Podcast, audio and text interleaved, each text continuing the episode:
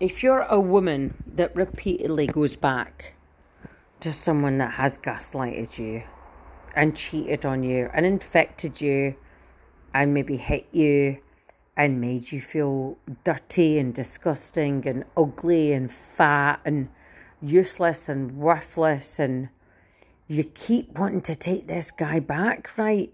And and then you start maybe stalking the guy and like hunting the guy and you're like, oh God, you need to be in my life.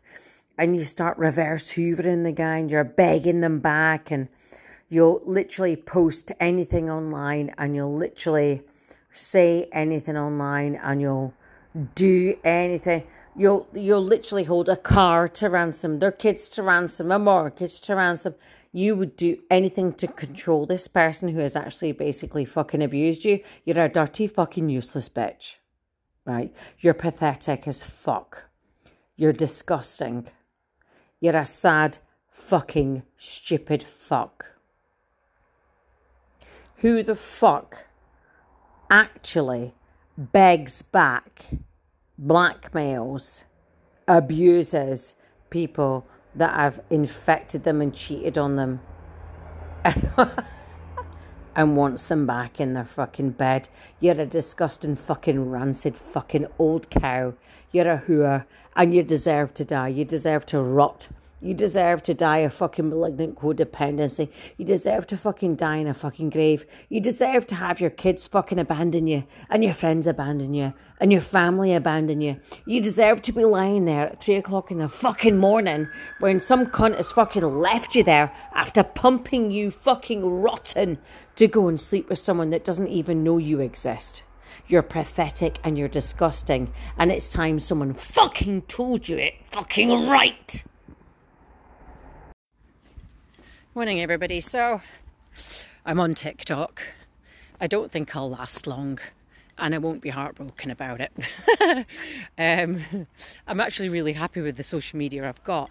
I just um, had a very, very good experience with TikTok a few years ago, and you know, something like 24,000 followers. I did really well. I used to do regular lives on a Friday. I've made some some of my best friends there that I still have now.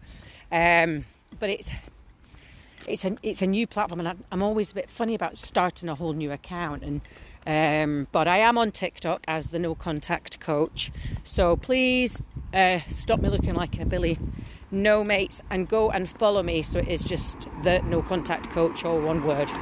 Um, and I'll try and do what I've been doing with my other platforms, which is having a variety of narcissistic abuse education content. Um, so what I post on my YouTube is different to what I put in my podcast. What I put in my podcast is different to what I put on my Instagram. And then obviously there's a massively wide variety of topics I cover on Quora. So I'll try with TikTok to do um, different content again, so that if you are one of those people that's keen to engage with me on all my platforms, um, you're not going to go, oh, she's already done that, or she's posted that, or um, I've heard that, or that's not new, sort of thing. So I will try. So um, jump over to uh, TikTok. Trolls will be reported and blocked. I will not be responding. I will not be defending myself. I will not be explaining myself. Uh, made those mistakes in the past. Um, but uh, things are different now.